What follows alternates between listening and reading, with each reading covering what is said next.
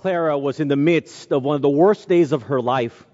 The washing machine had broken down, the telephone kept ringing, her head ached, and the mail carrier brought a bill she had no money to pay for. Almost at the breaking point, she lifted her one year old into his high chair, leaned her head against the high chair tray, and began to cry. Without a word, her son took his pacifier out of his mouth and stuck it in her mouth. Have you ever had one of those days where all you want to do is cry and have someone put a figurative pacifier into your mouth so that all of your problems will seemingly go away? You know, in life, there are simply so many challenges in our lives that we don't often know where to turn and how to respond. Many of us right now are consumed with enormous challenges in our personal lives. Now, we may appear to be problem free and we may look good on the outside, but on the inside we are consumed with dealing with issues over here and problems over there. And it seems like there is no resolution to be found. We have health challenges, family challenges, personal challenges, challenges that come from unexpected things, challenges that come from uncertainties, not knowing which direction our country is headed next, the challenges of an unjust world. In other words, challenges abound in our lives. And so the question is, how do we as followers of Jesus Christ respond to these challenges? Because how we respond is indicative of an underlying perspective of what we really believe about God. Let's identify some responses when faced with challenges and see if we can learn some life lessons that will encourage us in our spiritual journey. Turn with me in your Bibles to the book of Joshua, chapter 13, beginning in verse 1, as we continue our study in the book of Joshua in our series entitled Courage in the Crucible. As you're turning to this chapter by way of a recap, remember that the people of Israel were commanded by God to enter their rightful promised land and to conquer it, and to do so by removing the pagan peoples and enemies that lived in that land. This instruction from God to the people was given by Moses on the eastern side of the Jordan River, and now on the western side of the Jordan, it was Joshua leading the people of Israel, seeming to do the work that God had commanded and doing it well. But then now we have a major challenge. Look with me at chapter 13, verses 1 to 8. Now Joshua was old, advanced in years, and the Lord said to him, You are old, advanced in years, and there remains very much land yet to be possessed. This is the land that yet remains, all the territories of the Philistines, and all that of the Geshurites, from Sihor, which is east of Egypt, as far as the border of Ekron northward, which is counted as Canaanite. The five lords of the Philistines, the Gazites, the Ashdodites, the Ashkelonites, the Gittites, the Ekronites, and the Avites. From the south, all the land of the Canaanites, and Mearah that belongs to the Sidonians as far as Aphek, to the border of the Amorites, the land of the Gebalites, and all Lebanon, towards the sunrise from Baal Gad below Mount Hermon, as far as the entrance to Hamath. All the inhabitants of the mountains from Lebanon, as far as the brook Misrephoth, and all the Sidonians, them I will drive out from before the children of Israel, only divided by lot to Israel as an inheritance, as I have commanded you. Now therefore, divide this land as an inheritance to the nine tribes and half the tribe of Manasseh. With the other half tribe, the Reubenites and the Gadites receive their inheritance, which Moses had given them beyond the Jordan eastward, as Moses, the servant of the Lord, had given them. From where we last left off in Joshua chapter 10, verse 27, from chapter 10, verse 28 to chapter 11 and 12, the Bible speaks about all of the lands in the promised land of Canaan that Joshua had led the people of Israel to conquer. It was many lands conquered and many enemies that were defeated and destroyed. However, from our reading of these verses, it is clear that there are still yet many lands yet to be conquered and many pagan peoples still to drive out of this land. And the major challenge was that Joshua was too old to lead the people of Israel. And God was pretty upfront with Joshua in verse 1 and told him, You are old and you aren't going to be able to continue to lead the people and get the work done before you die. So you're going to have to divide the work. Specifically, each of the 12 tribes of Israel would have to take up the challenge and the responsibility to drive out the pagan people from the land allocated to them by God. This may be intimidating to them because they would no longer have Joshua leading them and they would not have the combined forces of all of Israel's 12 tribes to defeat the enemies. Now it was just the men of their tribes driving out the enemies in their allotted lands. But they were not to worry because at the end of verse 6, there again is a recommitment from God that he would help each of the 12 tribes rid themselves of their enemies. So now all Joshua had to do was divide the land for the nine and a half tribes on the west side of the Jordan River, as the two and a half tribes had gotten their land allocation already on the east side of the Jordan River. Just as an aside, let me just say that this is a great reminder that the work of God does not end with you. You aren't the only one that can do the job. God will continue His work with others. So don't hold on so tightly onto your ministry position or ministry work, as there will be others who come after you that will do God's work. We are just to remain faithful to what God has called us to do. So what Joshua does in chapters 13 to 19 is that he will divide the land according to the instructions God had given to Moses and also to him.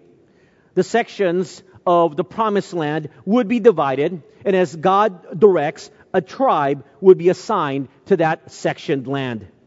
But in these chapters, we have some interesting things that happen as the land is being divided. There are four reactions to the challenge of conquering the land assigned. Let's take a look at Joshua chapter 14, verses 6 to 9. Then the children of Judah came to Joshua in Gilgal, and Caleb the son of Jephunneh the Kenizzite said to him, You know the word which the Lord said to Moses, the man of God, concerning you and me in Kadesh Barnea. I was 40 years old when Moses, a servant of the Lord, sent me from Kadesh Barnea to spy out the land, and I brought back word to him as it was in my heart. Nevertheless, my brethren who went up with me made the heart of the people melt. But I wholly followed the Lord my God. So Moses swore on that day, saying, Surely the land where your foot has trodden shall be your inheritance and your children's forever, because you have wholly followed the Lord my God. As the land was being divided, Caleb came to his good friend Joshua and reminded him that he was one of the twelve spies of Israel sent by Moses to scout the promised land after they had left Egypt only two spies came back with good reports that they would be able to take the land and conquer the land with God's help. And these two spies were Joshua and Caleb. However, the discouraging reports of the other ten spies was such that it scared and discouraged the people so that they rebelled against God. They didn't want to enter the land the fallout from the rebellion at Kadesh Barnea by the people of Israel against God and his command to conquer the land resulted in that generation of adults dying and never entering the promised land, with the exception of Joshua and Caleb. They were the only two of that generation to enter the promised land. For his faithfulness to God, and courage in God's enabling power, God promised Caleb and his family that he would have a special inheritance when the time came for the land east of the Jordan River to be divided up. Look what Caleb says in verses 10 and 11. And now, behold, the Lord has kept me alive, as he said, these 45 years, ever since the Lord spoke this word to Moses while Israel wandered in the wilderness. And now here I am this day, 85 years old. As yet I am as strong this day as on the day that Moses sent me. Just as my strength was then, so now is my strength for war, both for going out and for coming in. Imagine, Caleb says, I'm 85 years old, and I'm still as strong and still as ready and courageous to fight as I was 45 years ago when I was 40. Now, I don't know about you, but I don't know many 85 year olds who are ready to fight, who are ready to start life anew. Most 85 year olds I know are ready to retire or are retired and wanting to find a peaceful life. But so is the life of Caleb, one who was always willing to fight for the Lord, to do what the Lord desired of him. Now look at the lands that Caleb chose for him and his family to be given as his inheritance. Look at verses 12 to 15. Now therefore, give me this mountain of which the Lord spoke in that day. For you heard in that day how the Anakim were there, and that the cities were great and fortified. It may be that the Lord will be with me, and I shall be able to drive them out as the Lord said. And Joshua blessed him, and gave Hebron to Caleb, the son of Jephunneh, as an inheritance. Hebron therefore became the inheritance of Caleb, the son of Jephunneh, the Kenizzite, to this day, because he wholly followed the Lord God of Israel. And the name of Hebron formerly was Kirjath Arba. Arba was the greatest man among the Anakim. Then the land had rest from war. Imagine Caleb asked for Hebron and the area around it. This was the land where the ten spies saw the so-called giants of the land and caused great fear in them. This is where the fearsome Anakims lived with their great cities and their fortified defenses. This was one of the toughest lands in the land of Canaan, but this was the land that Caleb chose for him and his family to settle in. And he would have to first conquer these people. This 85 year old said, with God's help, by faith, I'm going to drive out these toughest of pagan peoples. What an amazing reaction to a challenge. Caleb typifies someone who looks at challenges and faces them head on. He doesn't shirk away or take the easy way out. He squares up to the challenges and takes it. He basically tells Joshua, give me the hardest task. And how is Caleb able to respond like this? Because he trusts in the Almighty God. This has marked his life since his younger days. If you have a chance, go back and read Numbers chapter 13 and 14. There he declares to his generation that with God's help, they would be able to conquer the land. He saw beyond the giants of the land. He saw beyond the fortified cities of the land. He saw the Almighty God who was bigger and stronger. And that passion and that faith and trust in the Almighty God did not diminish throughout his years. And at the age of 85, he says to Joshua, Give me and my family the toughest of lands, and with God's help, we're going to take it for the Lord. You see, in Caleb, we see reaction to challenge number one. Facing challenges head on because of a trust in Almighty God. Reaction to challenge number one. Facing challenges head on because of a trust in Almighty God. What about us, my friends? When presented with challenges in our lives, do we see beyond these challenges and look at the Almighty God who is able to help us overcome? Or is our sights so focused only on the challenges of our lives, it leaves us discouraged? In May of 2001, Erik Weihenmayer accomplished something that only about 150 people do each year, which was to reach the top of Mount Everest. The thing that made Erik's achievement so unusual was that he was the first blind person in the world to succeed in scaling this tallest mountain in the world. Erik was born with a disease called retinoschisis, and by the time he was 13, he was completely blind. Rather than focus on what he could not do, he made the choice to focus on what he could do and went much further than almost anyone expected. Erik's autobiography is titled Touch the Top of the World, a blind man's journey to climb farther than the eye can see. I like the title of his book. A blind man's journey to climb farther than the eye can see. You see, many times we face a choice. Will we allow obstacles to stop us or will we keep on pressing regardless of opposition and challenges and trouble? We need to see beyond what our eye sees to see the Almighty God and what He can do. And when our sights are focused on Him, then we can take on life's challenges head on. How does Caleb do what he says he's going to do? Jump with me to the next chapter and look at Joshua chapter 15, verses 13 to 17. Look how he leads his family to do what he says he would do. Verse 13. Now to Caleb, the son of Jephunneh, he gave a share among the children of Judah according to the commandment of the Lord to Joshua, namely, Kirjath Arba, which is Hebron. Arba was the father of Anak. Caleb drove out the three sons of Anak from there, Sheshai, Ahiman, and Talmai, the children of Anak. Then he went up from there to the inhabitants of Debir. Formerly, the name of Debir was Kirjath Sepher. And Caleb said, He who attacks Kirjath Sepher and takes it, to him I will give Achsah, my daughter, as wife. So Othniel, the son of Kenaz, the brother of Caleb, took it, and he gave to him Achsah, his daughter, as wife. As difficult as the task was, Caleb and his nephew Othniel, who would later be a future judge of Israel, did it with God's help. He overcame the Anakites and took them down and conquered Hebron for the Lord.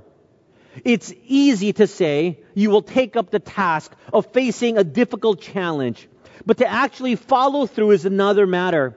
But Caleb did it with the Lord's help because he trusted in the power of the Almighty God, and the Lord helped him.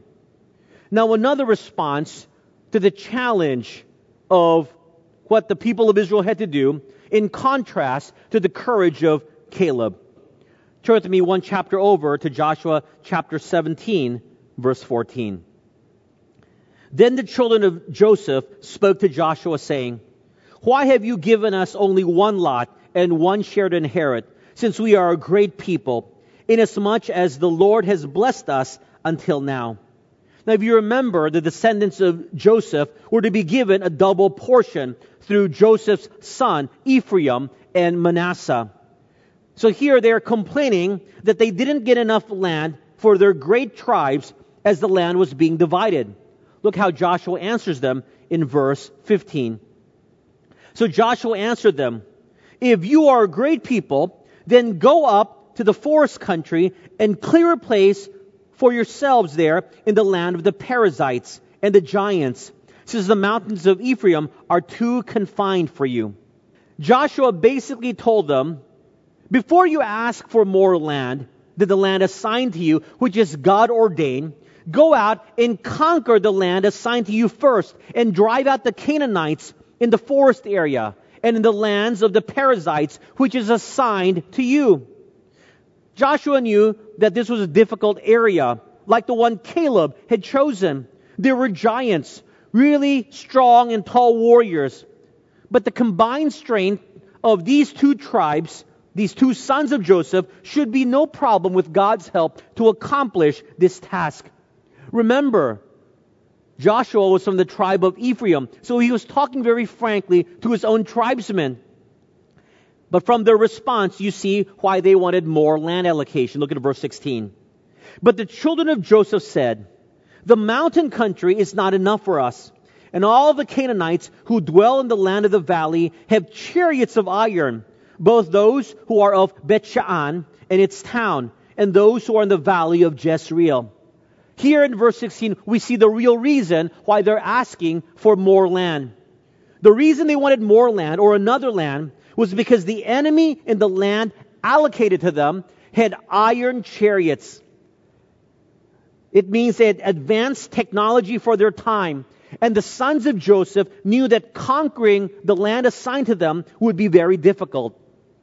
So instead of being like Caleb and rising up to the challenge, they shied away from the task that God had given them a land and a task assigned to them that God said that I will give you success with my help if you simply take it on.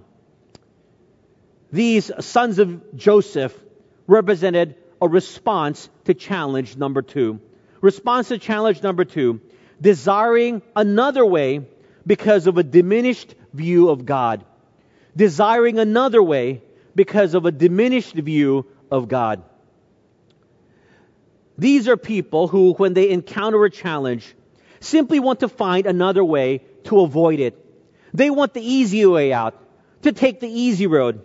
They don't care about the great lessons that they would learn from facing head on challenges in one's life with God's help.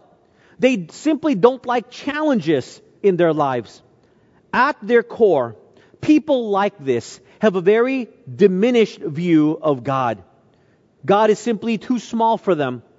And because of that, they did not trust God and are unable to take on challenges. The tribes of Ephraim and Manasseh were worried that they would not be able to defeat the Canaanites in their assigned lands because they had iron chariots. For them, it was too big of a challenge. It was impossible. And yet they forgot how the Lord had miraculously led them across a dry river Jordan. How the walls of Jericho fell down simply with a loud shout. And how they were able to achieve miraculous defeat of their enemies with God helping them. They had forgotten that God could help them. They didn't see God. They only saw the iron chariots, the fearsome Perizzite warriors, the giants that lived in the land that they were assigned. And so they said to Joshua, Give us another land. My friends, it is the same in our lives. When we are called to live in challenging times like in a pandemic or in a world that mocks Christ and belittles Christian, instead of living in the tension of these challenges for God's glory to fulfill His purpose, we simply want to find another place, an easy way out. And so we isolate ourselves, we retreat from the world. We only have Christian friends. In our world is simply the church people, so that we won't have to encounter non Christians who have opposing views from us. We want a life without problems. So we don't get involved in helping other people's because we know it gets messy when we involve ourselves in other people's lives. Our response to the challenge of our lives is to shirk back and to look for another way. And it is rooted in having a diminished view of God and that perhaps He isn't able to do what He says He will or can do. Did you ever notice that men and women who have great faith are those who live problematic lives, who live in challenging times? They do not blame God for their troubles, but have confidence that God will help them through these problems or overcome their difficulties. They are often looking for the spiritual lessons that they can learn that these hardships bring. While in contrast, those who have it easy in life often have a very soft and weak faith, where they begin to question God at the first sign of trials and challenges in their lives. I hope that your response isn't to shy away at the challenges that come along your way, because if so, then there is a deeper problem in your life. You have a diminished view of the Almighty God. Look at verses 17 and 18. And Joshua spoke to the house of Joseph, to Ephraim and Manasseh, saying, You are a great people and have great power. You shall not have only one lot. But the mountain country shall be yours. Although it is wooded, you shall cut it down, and its farthest extent shall be yours, for you shall drive out the Canaanites, though they have iron chariots and are strong. Joshua challenged these two tribes. He said that these tribal allotments to you, you will be able to conquer with God's enabling help. Even if they had advanced technology like iron chariots, with God's help, you will be victorious. Notice how Joshua doesn't give them additional land. He doesn't give them another land. He doesn't give them a way out. You know, it's interesting. People who try to opt out of facing the challenges of their life will eventually have to face those problems.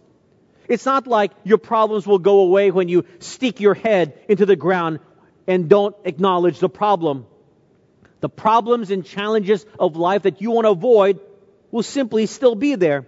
And it's really up to you whether you want to tackle them with your own power or with enabling power of the Almighty God.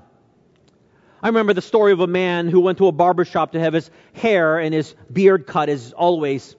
He started to have a good conversation with the barber who attended to him. They began to talk about many things and various subjects. Suddenly they began to talk about God. The barber said, Look, man, I don't believe that God exists, as you say. Why do you say that? said the client. Well, it's easy. You just have to go out into the street to realize that God doesn't exist. Oh, tell me, if God existed, would there be so many sick people? Would there be abandoned children? If God existed, there would be no suffering nor pain. I can't think of a loving God who permits all of these things. The client stopped for a moment thinking, but he didn't want to respond so as to cause an argument. The barber finished his job and the client went out of the shop. Just after he left the barber shop, he saw a man in the street with a long hair and beard. And so he again entered the barber shop and he said to the barber, You know what? Barbers do not exist. The barber asked, How can you say they don't exist? I am here. I'm a barber. I just cut your hair. No, the client exclaimed, They don't exist because if they did, there would be no people with long hair and a beard like that man who walks in the street. Ah, barbers do exist. What happens is that people do not come to me, the barber retorted. Exactly, affirmed the client. That's the point. God does exist. What happens is people don't go to him and do not look for him. That's why there is so much pain and suffering in this world. Similarly, challenges in our lives are hard, but it's because we don't go to God and look for Him. Let not your response be to escape the challenges of your life. It's still going to be there. Let your response be to go to Almighty God and ask Him for help. Now go over to chapter 18 for a third response to the allocation of land for the tribes to conquer. Look at Joshua chapter 18, verses 1 to 3. Now the whole congregation of the children of Israel assembled together at Shiloh and set up the tabernacle of meeting there. And the land was subdued before them. But there remained among the children of Israel seven tribes which had not yet received their inheritance. Then Joshua said to the children of Israel, How long will you neglect to go and possess the land which the Lord God of your fathers has given you. The base camp of Israel, along with the tabernacle, moved from Gilgal to Shiloh, a more centralized location. But somehow, the process of dividing the land among the tribes of Israel had stopped. Seven out of the twelve tribes had not received their land allocation. Apparently, the allocation process was driven by the leaders of the tribes of Israel. It wasn't because Joshua had not gotten around to it. But it was because these seven tribes didn't take the initiative to do the surveying to mark the divisions of the land that they were to conquer. And so in verse 3, they were rebuked by Joshua for procrastinating and not doing what they knew they were responsible for.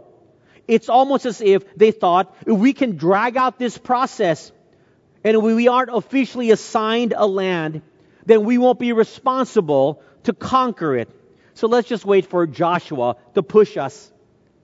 And Joshua calls them on their procrastination. And in verses 4 to 10, we see just that. Joshua pushes them to survey the land, to continue the process of surveying the land and then receiving their allocation. And then they would now be responsible, each as a tribe, to conquer their allocated lands. It can be said that these seven tribes and their reactions typify response to challenge number three. Lacking self-initiative because of a lack of responsibility. Response to challenge number three. Lacking self-initiative because of a lack of responsibility. These seven tribes didn't take the initiative and were called out by Joshua.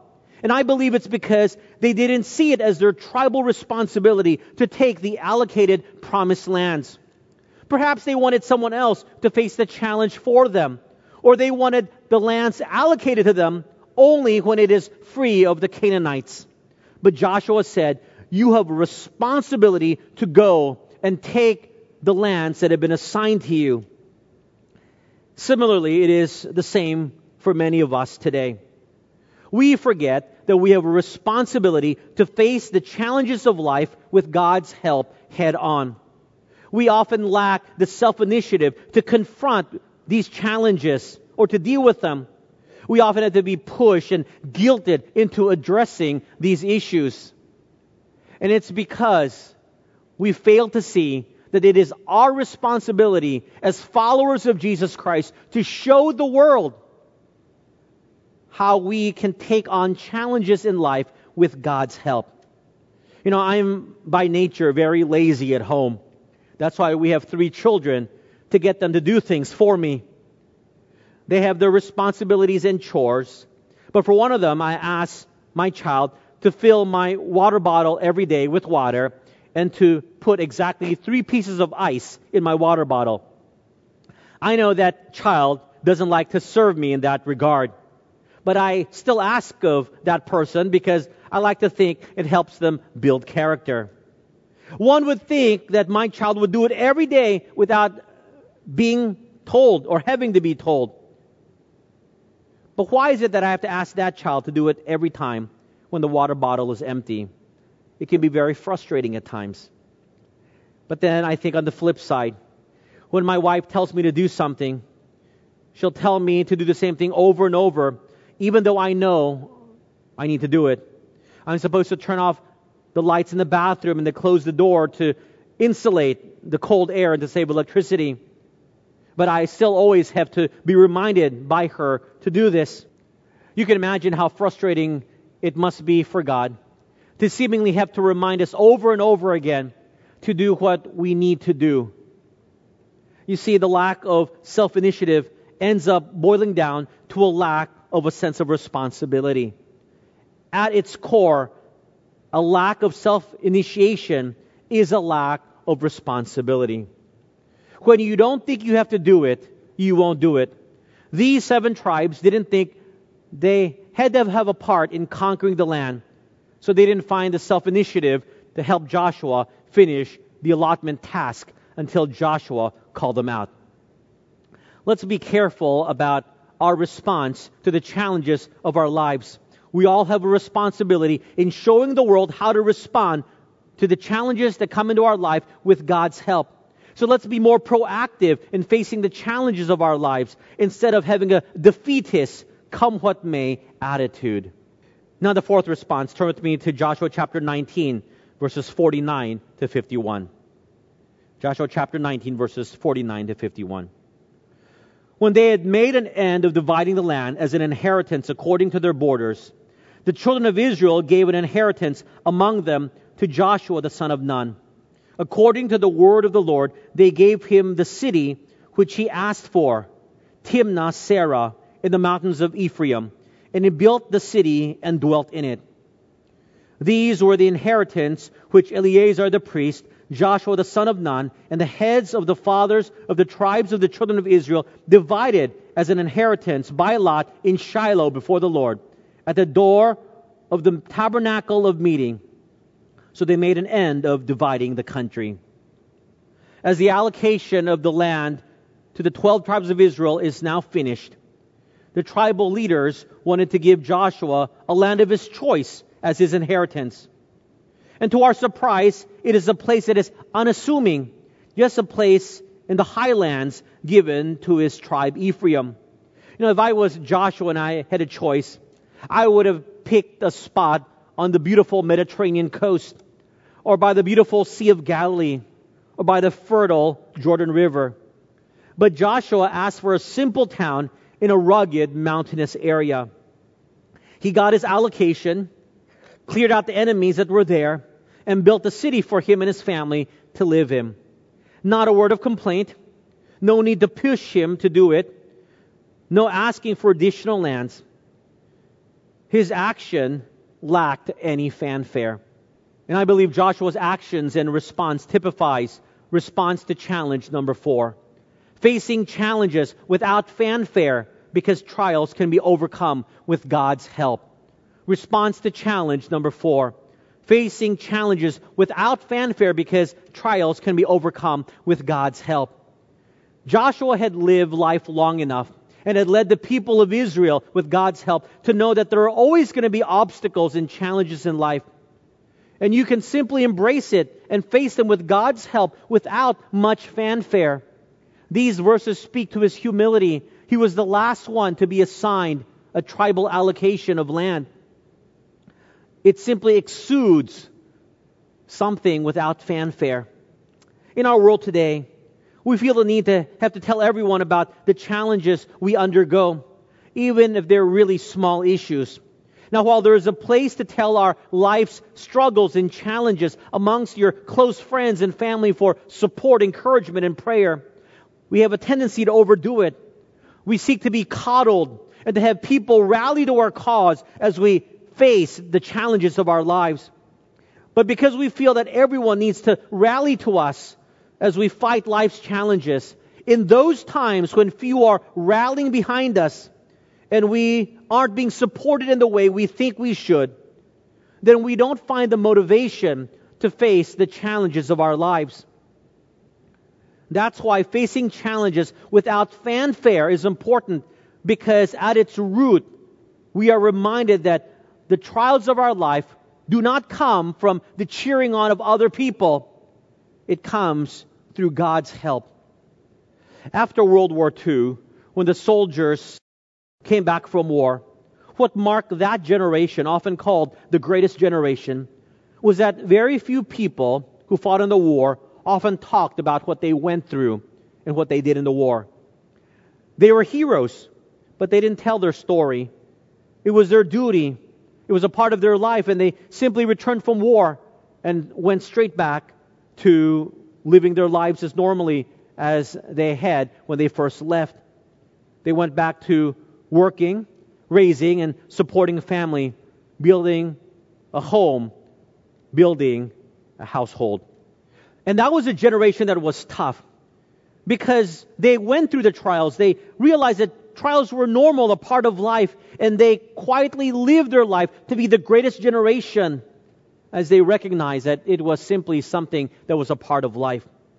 But in our times today, in our generation today, we get a scratch and we put on an antiseptic and a band-aid on it and we think we need to tell the whole world how we were so brave to overcome a small little cut. Oh my, if that is our attitude today, when faced with real problems and challenges in our life, how will we respond? The scriptures remind us in James chapter 1 verse 2, consider it pure joy whenever you face trials of many kinds. How in the world do we do that? How do we consider it pure joy when the trials and the challenges of life come?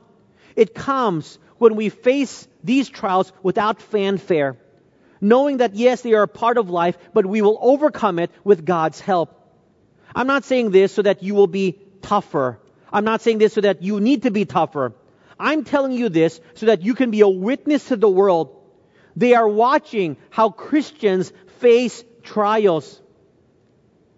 And sadly, many Christians don't face trials very well. Many of us know that Handel wrote the world renowned oratorio called Messiah about the life of Christ. The famous Hallelujah chorus is part of that oratorio. But you probably don't know what he went through to write that wonderful masterpiece. George Handel was dogged with misfortune. He had debt upon debt, despair upon despair. He had a cerebral hemorrhage and was paralyzed on his right side. For four years, he could neither walk nor write the doctors gave up on him. He wrote several operas, but again, he failed to sell them and he fell into debt. At age 60, he thought his life was finished. Then he was challenged by a friend to write a sacred oratorio. He read the scriptures and found encouragement through the life of Christ, and he decided to do his work on the life of Christ. And for 24 days, without eating a crumb, he worked fanatically to produce the world famous Messiah, which many today consider the greatest oratorio ever written. And this oratorio does not speak about his suffering. It gives glory to God and a testimony to the world when one can face the challenges of life without much fanfare, because for us, trials are nothing when we have God with us. And I believe George Handel, as he wrote The Messiah, was so encouraged by seeing a God who helps him through trials that he wrote this masterpiece. I conclude with this story told by John Yates. He says, It was advertised that the devil was putting up for sale all of his tools. On that date, the tools were laid out. They had prices marked for them for public inspection. And there were a lot of treacherous instruments hatred, envy, jealousy, deceit, pride, lying, and so on. Laid apart from the rest of the devil's tool was a tool, but it was worn more than any of the others. It was priced very high. What's the name of this tool? asked one of the customers. That, the devil replied, is discouragement. Why have you priced it so high? The devil replied, Because discouragement is more useful to me than all the others. I can pry open and get inside a man's heart with that when I cannot get near him with any other tools. It's badly worn because I use it on almost everyone, since so few people know it belongs to me. Discouragement is still the devil's tool. Not many people realize he's using it on us and using it on some of us today. Life is full of challenges and discouraging circumstances. Even the most blessed people, the most successful people, the most spiritually mature face constant disappointments and discouragements. And these discouragements that the challenges of life bring us will often bring us down. How should you and I, when we go through the challenges of life, which many of us are going through, how should we respond? You can respond by facing these challenges head on because of a trust in the Almighty God. Or you can desire another way because of a diminished view of God. Or perhaps you lack self initiative to address these issues because of a lack of responsibility. Or you face these challenges without fanfare because trials can be overcome with God's help. Response 1 and 4 are great responses response two and three are not. But if you respond with responses two and three, I hope you will look at the root issue for why you respond as such and learn from it. Instead of a diminished view of God, have a view of God that has a high view of how great and almighty He is. If you feel that you have a lack of responsibility in engaging the challenges of your life, I hope you will understand that the world is watching and that you need to engage these challenges with God's help to show the world that Christians, because they have Christ, are overcomers. They have victory in their challenges. May we respond well to the challenges of our life to bring God glory. Let's pray. Heavenly Father, I know that these men and women, these young men and young women, have challenges in their life that has brought great discouragement in them. Often we don't know where to turn. And many of us are like the tribes of Israel. We just want to hide away. We have reasons for why we can't tackle the problems of our life. We simply put our head in the sand, wishing the problem will go away. But Lord, help us to be a great testimony to the world because we have the living God who is with us, the Almighty God who enables us to take on the challenges of life and to overcome and to find victory. May your word serve to challenge, serve to encourage, serve to edify. Bless your people. In Jesus' name we pray. Amen.